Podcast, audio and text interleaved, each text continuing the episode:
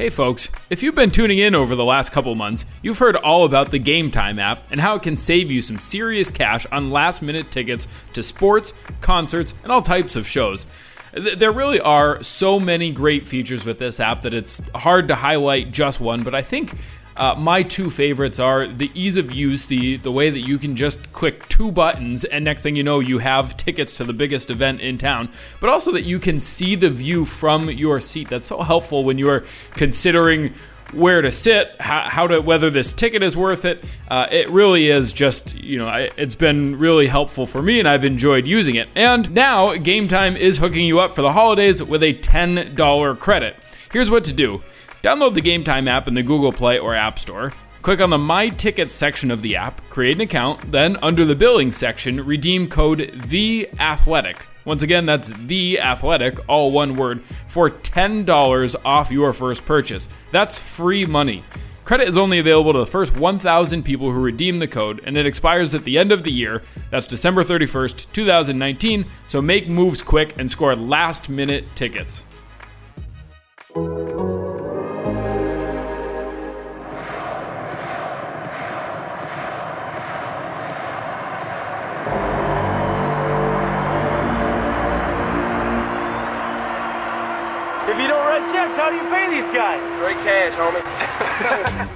Hello and welcome to the Straight Cash Podcast. As always, I'm your host, Chad Graff. Thrilled to be joined once again by my colleague uh, at The Athletic on the Vikings beat, Arif Hassan. Arif, how did the game look today? Uh, on TV, you're watching in Minnesota with the thousands and thousands of purple jerseys here in Los Angeles. well, uh, the the cameras were in love with pointing out how many purple jerseys there were, so I imagine it looked uh, pretty similar. I know that you said there was an estimate of maybe seventy five percent Vikings fans, and then a little bit later you said uh, maybe you underestimated the amount of Vikings fans in the stadium. Uh, that's what it felt like to me. It, it, was surreal, just like even to walk the concourse. I I walked the concourse. You know, I don't always do that, but I was like, hey, I'd, you know, I, there's no Starbucks around here. This place is kind of in the middle of nowhere.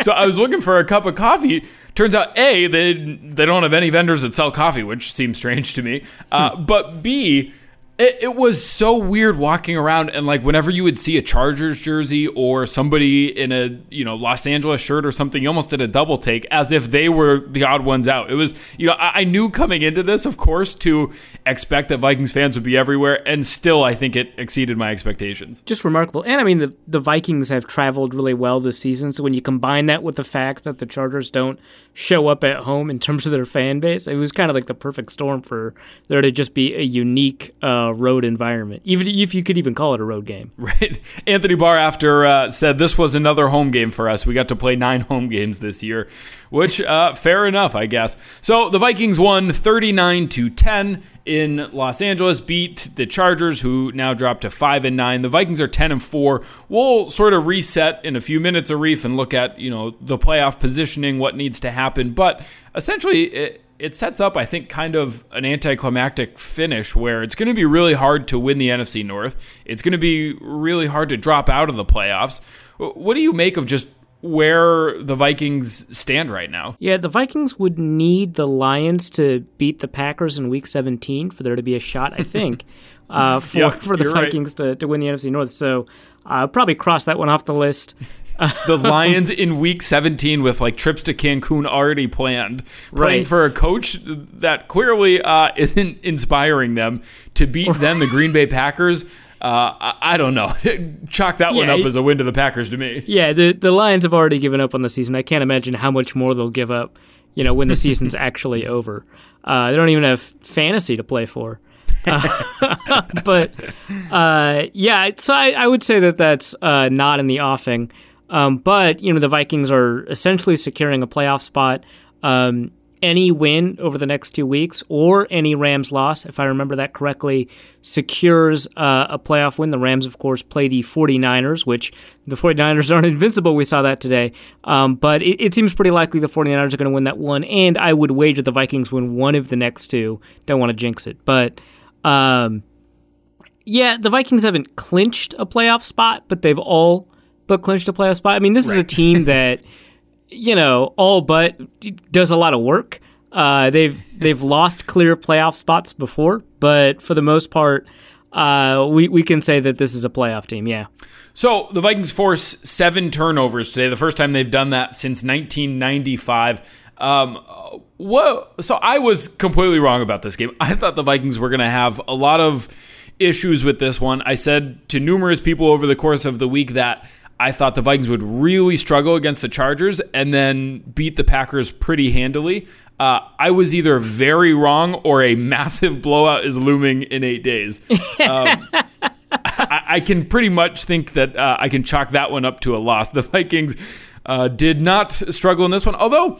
I, don't know. It's sort of a weird ish game, I think, to look too much into because, on the one hand, the Vikings win by 29 points on the road. Like, I don't know what else you really can say that they should have done. However, four field goals that they had to settle for. The offense was not perfect.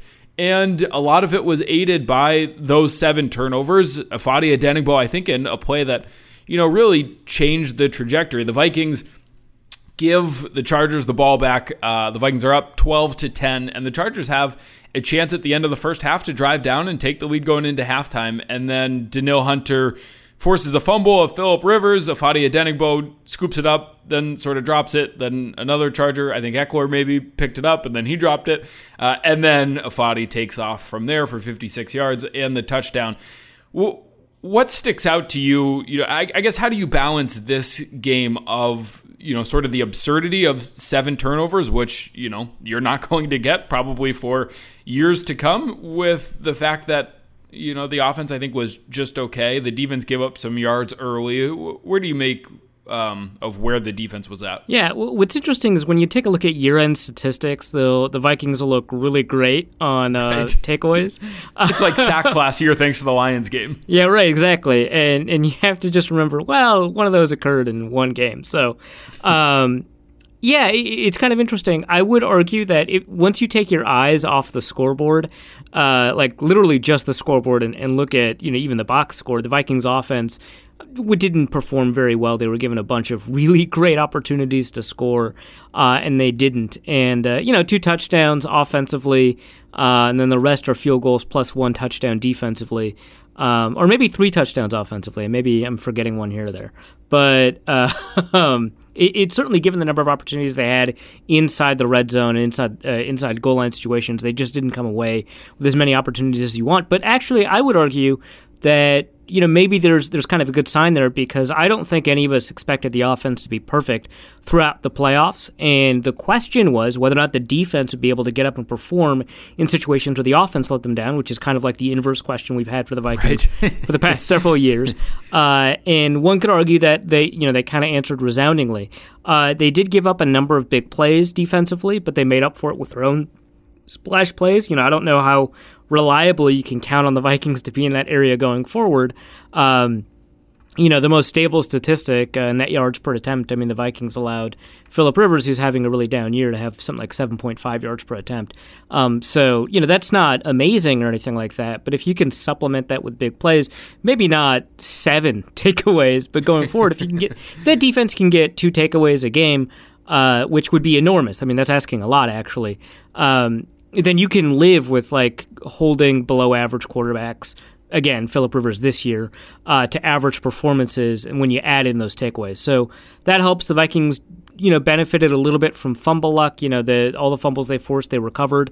Um, so you know that's part of the equation. But it's difficult to take too much away from the defense. I mean, yeah, they allowed big plays. Maybe that's more of a concern going forward than it is to say you can count on those takeaways. But I, I think that you know if those takeaways aren't takeaways, I mean, they still result in in some pretty good plays, you know, by the defense. Early on, they gave up some third and longs, but you know, for the most part, I would say the defense performed well enough. Uh, obviously, you had some help on special teams, uh, great downed punt. A fantastic partial punt block from Eric Wilson. You can't count on that every week, but it's something we haven't seen from a special teams unit in a long time. And I think a lot of that is, you know, we're kind of seeing what happens with a new special teams coordinator, too. Yeah, and the defense, you know, I just want to stay here for one for a little bit and and zoom in on one player in particular because you mentioned all of the questions that were around the defense, which uh, is a little bit weird. You know, I, it, earlier in the game, it was dawning on me that we were watching a Mike Zimmer led defense where the secondary was struggling and, and they weren't very good on third down, which uh, obviously is not what Vikings fans have come to expect. The front four, the defensive line, I think, was always pretty good. They didn't even struggle early in this game. They they were just kind of good throughout. But Arif, I want to ask you a little bit about Mike Hughes and your thoughts on him. He played a lot. Xavier Rhodes was sort of in and out dealing with an ankle injury. Uh, people have been clamoring for Mike Hughes to get more playing time. He's finally getting it. And then early in the game, it looked sort of like this was going to be a game similar to Dallas, where the Cowboys just picked on him and Dak Prescott was kept going back to him for Amari Cooper. It looked like that was going to happen here in Los Angeles with Williams and Rivers connecting over the top once, on the sidelines a couple times. At one point, targeted Mike Hughes three straight plays, and, and it was not looking good for Mike Hughes. And then he, along with the rest of the defense, bounces back in the second half, gets an interception. So, was there anything in the first half that was concerning to you? Is it sort of like the rest of the defense where it's difficult to balance, you know, what to make of the turnovers versus giving up the yards early? How do you look at Mike Hughes' game? Yeah, well, I think um, I think this game gives us kind of the positives and negatives of Mike Hughes. I'll say that. You know, the negative plays he gave up, he was in off coverage. You know, when he was playing well, it seemed like he was pressing against the line. So I, I wonder if, you know, uh, and I talked about that in my recent piece of The Athletic about how the Vikings were pressing at the line a little bit more. Um, I wonder if that's going to be kind of uh, the direction going forward. Uh, if if they just kind of don't like what off coverage looks like, and if anyone can play off coverage out of the three starting quarterbacks, be him. Um, but you know, it, it, looked like that's where he struggled. And Mike Williams is honestly a bad matchup for him because you know Williams has the size and he has the strength, right? Uh, and it, it, seemed like the Chargers knew that, and they intentionally lined uh, Williams up against him so that they could get that advantage. And honestly, that you know puts Keenan Allen up against Trae Waynes, which I think is a good matchup for the Chargers as well. Um, but yeah, you know, he made up for it. I, I, think that having him play, you know, in man coverage or or in areas where he gets to kind of track the receiver a little bit more closely resulted in better coverage overall from from him and the unit. Obviously, he ends up with a pick. That's you know not bad to have in your arsenal. It happens kind of late in the game. The game's already a little bit over, but it is nice to have, uh, and you can kind of build on that. Um, I would say it was largely a negative game for him despite that pick, uh, but there's a lot of good signs in there. I thought the pass deflection on the second of those three consecutive plays was pretty impressive. Obviously, uh, the two surrounding it were not amazing. But uh, I, I'd argue that there's positive flashes, but it was a negative game, and, and you want to see more from him overall. Mm-hmm. Those late game interceptions are interesting, and it's hard to, you know, what to really make of them. Like, even Anthony Harris gets a late, late one. I, I still, uh, just for a quick tangent, I'm baffled by so much of what the Chargers did today. I drastically overestimated them. I don't know what the hell they're doing, taking timeouts down by 29 points with four minutes left in the game. There was so much that confused me. But anyway, Anthony Harris picks off a pass late, late, like I don't know, a minute left or something like that. And he in the locker room, players were giving him crap, teammates were giving him crap, like, dude, you could, why, why aren't you returning that? Because he went down pretty quickly. Why aren't you getting those yards? And he was like, look, I I think I could have gotten to the house. I could have had a pick six there, but it's late in the season. We're up by 29 points. The most important thing is that everybody gets out of here healthy. Um, at least you know from that yeah. play, and that that was he said the um, reason that he didn't return it. Now, uh, this wasn't a transition I I had in mind, but since we're talking about the health, we have to address, uh, I guess, Dalvin Cook's injury. Dalvin didn't talk after the game. Mike Zimmer didn't say a whole lot about Dalvin's injury, um, but what he did say was that this is not the same injury, the chest injury that Dalvin Cook suffered against the Denver Broncos a few weeks ago and one that we knew was going to linger for a bit. I, would be a little bit worried about this one, I think, from a Vikings perspective. On the one hand, Dalvin hung out on the sideline the whole time. That you know usually is not a if, if a player is seriously injured they're not generally hanging out on the sideline in their pads and everything which dalvin was doing on the other hand dalvin cook has now suffered two you know, I guess we call them upper body injuries in the last three weeks. One chest and one is hard to fully know what to make of. So, um, where are you at? Like, on the one hand, Arif, we have discussed him a lot. We've discussed the fact that you know running backs can be replaced uh, easier than some other positions. Mike Boone looked very good. That was without even Alexander Mattison.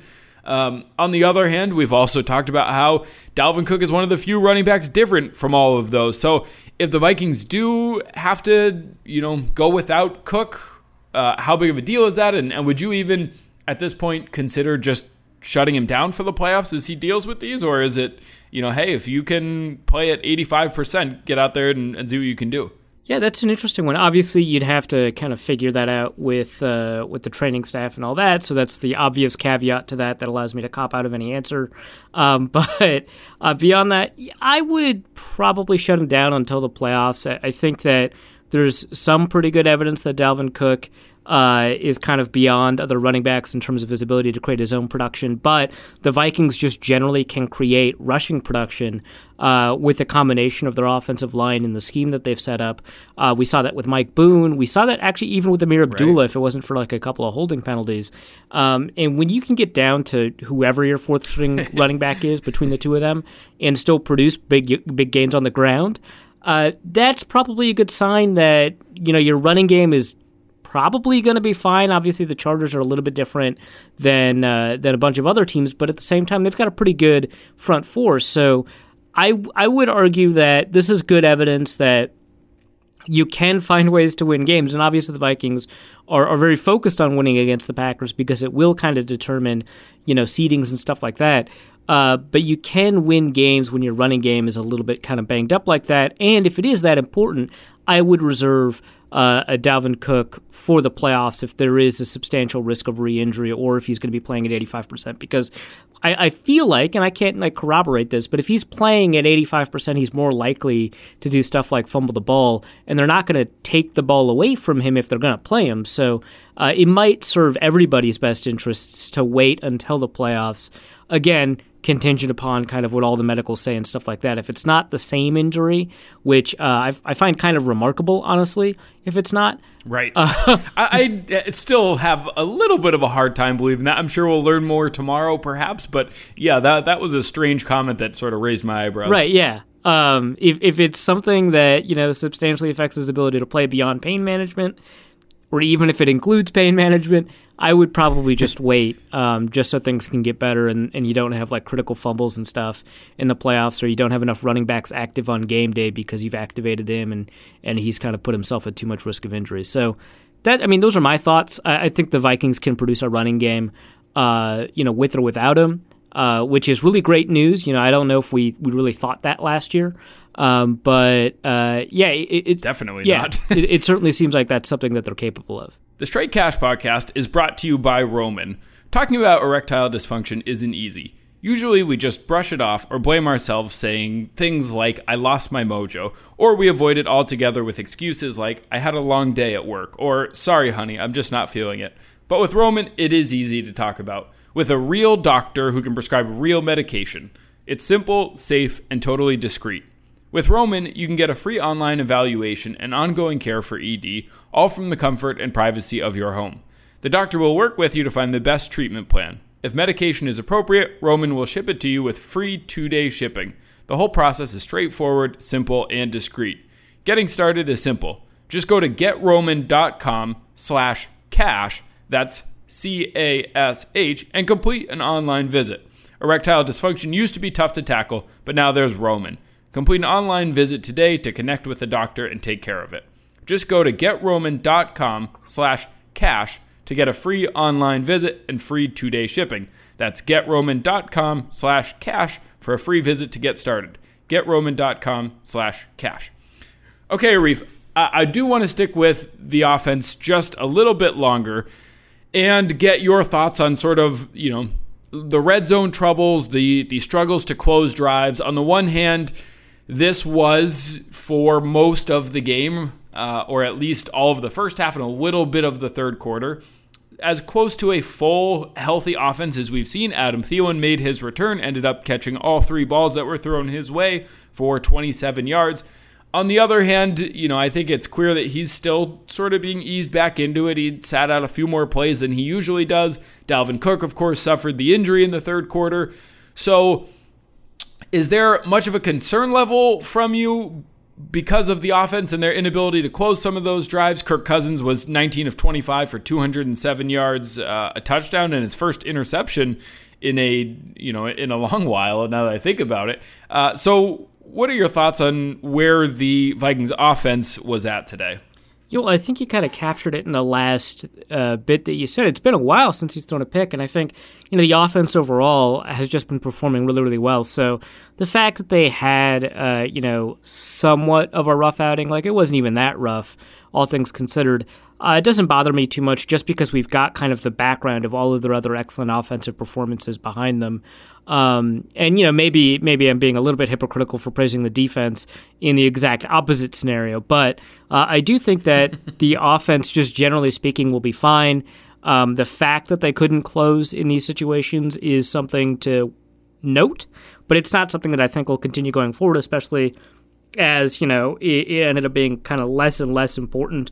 I know that the offense went into no huddle at some point in the first half. It looked like uh, to try and kind of get things going, and that didn't necessarily work out. But uh, they were finally able to, as the game was closing, uh, score some on their own on their own drives with the with the Mike Boone touchdown. So uh, that helps. But yeah, I, I would argue that when the game was competitive, the offense wasn't really doing as much as they needed to do. They were barely staying ahead of the chains. You know, the Vikings didn't necessarily uh, even have the lead for the whole game. It, felt like they should have been winning when the Chargers were up by, I think, two uh, and uh, or three. Or it was a really odd game to keep track of the score. Um, but uh, when they did get end up getting ahead, it, it didn't feel such convincing a and a weird game from so many standpoints. Yeah, right. Exactly. Uh, it, it, didn't feel convincing, and, and, and they really should have been able to do more. Um, honestly, things like red zone percentage and and stuff like that. That always worries me in the short term, but it doesn't really worry me in the long term because things like that bounce back. For a while, the Vikings were the number one red zone offense in the league. That got taken away. The number one red zone offense in the league, I think the week after that, dropped down to like eighth. Uh, I think it's because it was the Jets and they'd just been in the red zone like six times that year. So uh, any red zone um, appearance would would kind of take the percentage. But um, yeah, it, it's it's an unstable statistic. Uh, generally, good offenses are good in the red zone. The most important thing is to be able to get into the red zone a lot. The Vikings weren't tested in that regard because they didn't start that many of their own drives back on their own like 25 and on those drives they did all right so uh, their ability to get into the red zone was fine from the limited samples that we have, and that would be kind of my bigger concern if I had kind of a long term concern. Right now, the Vikings had some problems in the red zone. They need to get that figured out. That's something that is correctable and can be corrected and has historically been all right for the Vikings. So, not concerned, but certainly worth noting that they didn't get the job done in a lot of situations. The Vikings got some help uh, and, you know, didn't get exactly the perfect scenario, though, for their day. The Dallas Cowboys blew out the Rams. Really, it was an impressive win for the Cowboys where it looked like they finally put everything together that they have long had.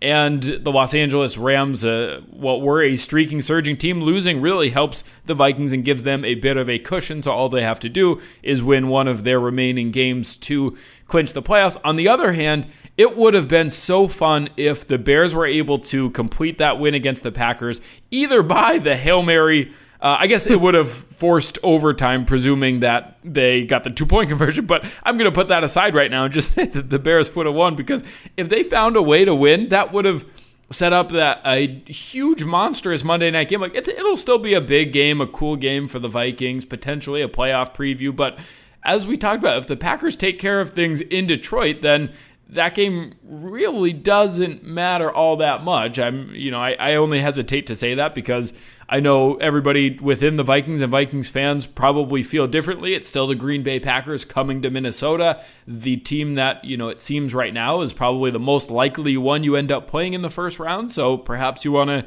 send a message a couple weeks before that wild card game.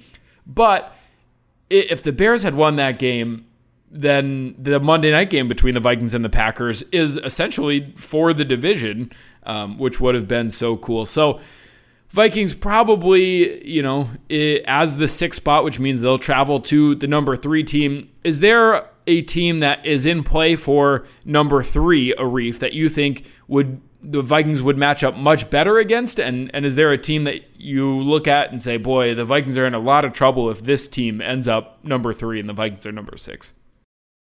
Uh, that's a pretty good question because I hadn't thought about you know what team would be kind of the best opportunity for the Vikings given kind of the new round of seeding. I think, uh, you know, if, if everything ended today, which obviously is not the case, um, the Vikings would be up against New Orleans, uh, which I would argue is I a think tr- that's right. Yeah. yeah, it would be a tremendously bad matchup.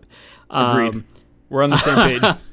yeah, so uh, I, I wouldn't I wouldn't love that. Um, I think I think just to stop you there, I think New Orleans might be the toughest matchup for the Vikings of any team in the NFC. Like even more than the 49ers, I think the Vikings are just in a whole world of hurt if they have to go to New Orleans. Yeah, no, I I, I, do think that uh, there's there's a reason to believe that the, the 49ers are actually a bit of a better match for the Vikings than the Saints because the 49ers are a bit more built around, you know, a fullback and a running game. And obviously, you know, they, they do throw the ball a little bit and they've got uh, efficiency, but Drew Brees is by far a better quarterback than Jimmy Garoppolo, and their secondary is kind of where things are weak for the Vikings defensively. Uh, offensively, obviously, both teams are, uh, or when the Vikings are on offense, the, the matchup for both teams uh, is a little bit rough, just kind of no matter what. So I think New Orleans is is is a really bad matchup, and that's kind of where um, the things fall right now. And I actually, honestly, I thought that back in 2017, and the Vikings ended up winning that game in somewhat of a memorable performance. So you know, anything is possible at that point.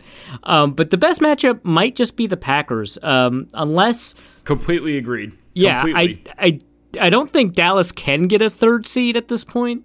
Uh, if they can, Right. that one. I assume Um, we're but- ruling out Dallas, just so that Yeah. people aren't like, Uh, but uh, yeah, I- why didn't you mention Dallas? Dallas and Philly ruled out for this example. right, yeah. So I, I would say that the Packers are probably the best matchup, and uh, you know if the Vikings beat the Packers uh, at home, I think that it doesn't lock in, but basically sets up uh, the that six three matchup um, because there's no way. Well, there is a way for the Vikings to get the fifth seed, and, and 49ers would have to lose some more games, or the Seahawks are kind of tied at this point. Um, but plus, they've got a game, so I guess I guess anything can happen. But um, right now, the Vikings are are probably going to be the sixth seed if they beat the Packers. They'll probably remain a sixth seed, which is an absurd thing to say for a potential 12 win team. Um, but uh, getting getting the Packers as the third seed is is really kind of their best opportunity. Um, they had a really interesting, weird performance in Week Two against the Packers, where they allowed three straight touchdown drives and then just put a stranglehold on that offense. Um, and so there's a lot there to say, hey, you know, things could go, you know, awry or things could go really well. Um, the Vikings almost mounted another comeback against them in that game. Um, I think just kind of as things have played out over the course of the season, uh, the Packers have been kind of lucky to stay ahead. I would say of every 11-3 team over the past couple of years, the Packers are at the bottom quartile of 11-3 teams. I don't know how meaningful that is, right? Because those teams are pretty good. Still but- 11 and 3, yeah. yeah, exactly. Yeah, of eleven and three teams that are one of the worst is not a huge statement, but um, I, I would say there's more opportunity there than you'd expect for you know if they end up being a 12 win team and the Vikings end up being a 12 win team, even on the road where where uh, the Packers ostensibly have an advantage. Um, although it's a division game where they're like you know an hour apart, so you know who knows how much that matters. Yeah. Uh, the Packers, you know, it sounds like just from reading some of the quotes, are, you know, starting to realize that uh, the national perception of them is not that high. Aaron Rodgers said something to the effect of that today that uh, a lot of people think that they are not quite as good as their 11 win mark. And, and, you know, hand up, I think I'm a part of that group as well. Aaron Rodgers today, 16 of 33 for 203 yards. Aaron Jones had a couple of touchdowns, but 51 yards rushing. Like, the defense has dropped back. They played pretty well against the Bears, but um, I'm not ready to really crown anybody for keeping the Bears' offense in check.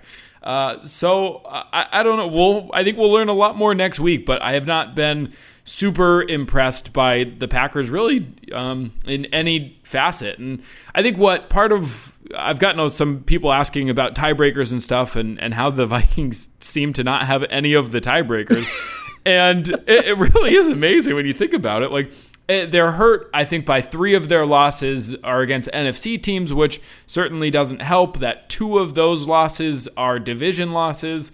Um, they lost to the Seahawks, so they don't have the head-to-head one.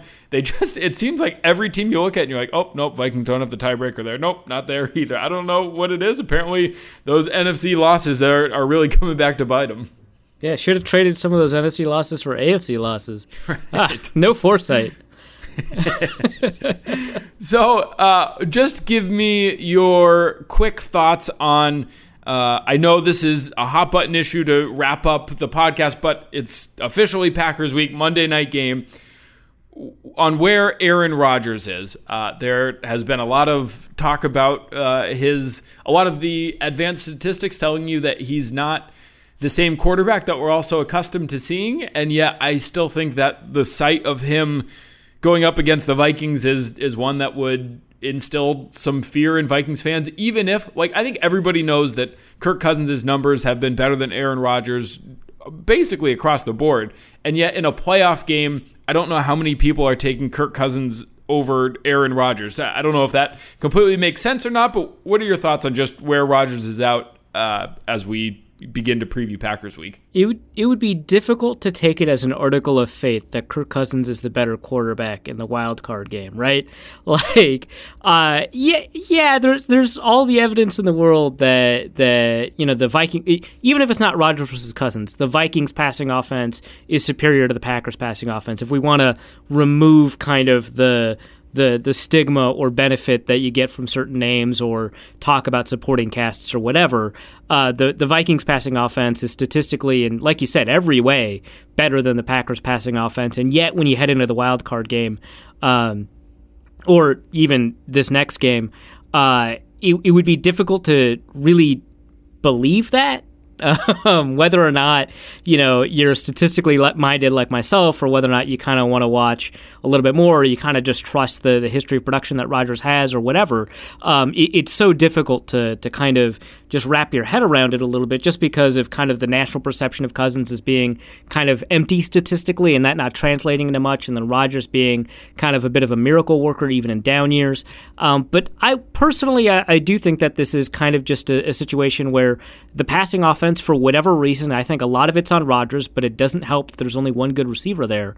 Um, that that passing offense is just not productive. And the fact that you've got a bunch of really incredible highlight plays that many times Rodgers is the only one capable of producing um, kind of makes it difficult to fully buy in because you see those highlight plays and you don't see, you know, the 10 throwaways or whatever, right? Uh, the fact that they're averaging under seven yards, I think, a pass attempt over the past couple of games, I mean, that's rough. You, you can't expect an elite quarterback to, to be called elite at that point. Um, and of course, the fact that this is happening at the same time it's it's occurring to Tom Brady makes it very difficult to trust eggheads. Right. But right. um, but you know, for the most part, yeah, I, I would argue that the Vikings uh, are better statistically as a team than the Packers. I would argue that that would translate into a better team uh, that would produce more wins. I would say the Packers are a little bit luckier in their wins than the Vikings are, which is not to say the Vikings haven't skated by in some games. They certainly have. Um, but uh, yeah, I, I, I can't honestly say that there's a really solid argument for the fact that the Packers are a better team, other than the fact that they won the head to head, which, you know, maybe that'll even out, uh, and uh, that they're winning the division, which both seem like very strong arguments. But those things matter less historically than kind of the underlying statistical factors like the strength of the passing game, the strength of the defense, and so on. So that that's all true. But I mean, if they're tied and it comes down to like a dueling set of two minute drives, right ah man, I don't know. like that's and the thing is, Rodgers historically really bad at comebacks. Cousins statistically better at comebacks, and knowing that, I'm I'm still like, yeah, I don't know. that's that's all a very valid point. I think there are a lot of Vikings fans who'd be nodding their heads with you, like, yeah, I, same boat, same boat, Arif. Um, stay tuned, though, to The Athletic. Arif and I will have plenty more, both recapping the 29 point win for the Vikings in Los Angeles and looking ahead to what should be a very fun atmosphere for Monday, December 23rd, the night game against the Green Bay Packers. Uh, but for this show, that will do it. Uh, thank you so much for listening to the Straight Cash podcast.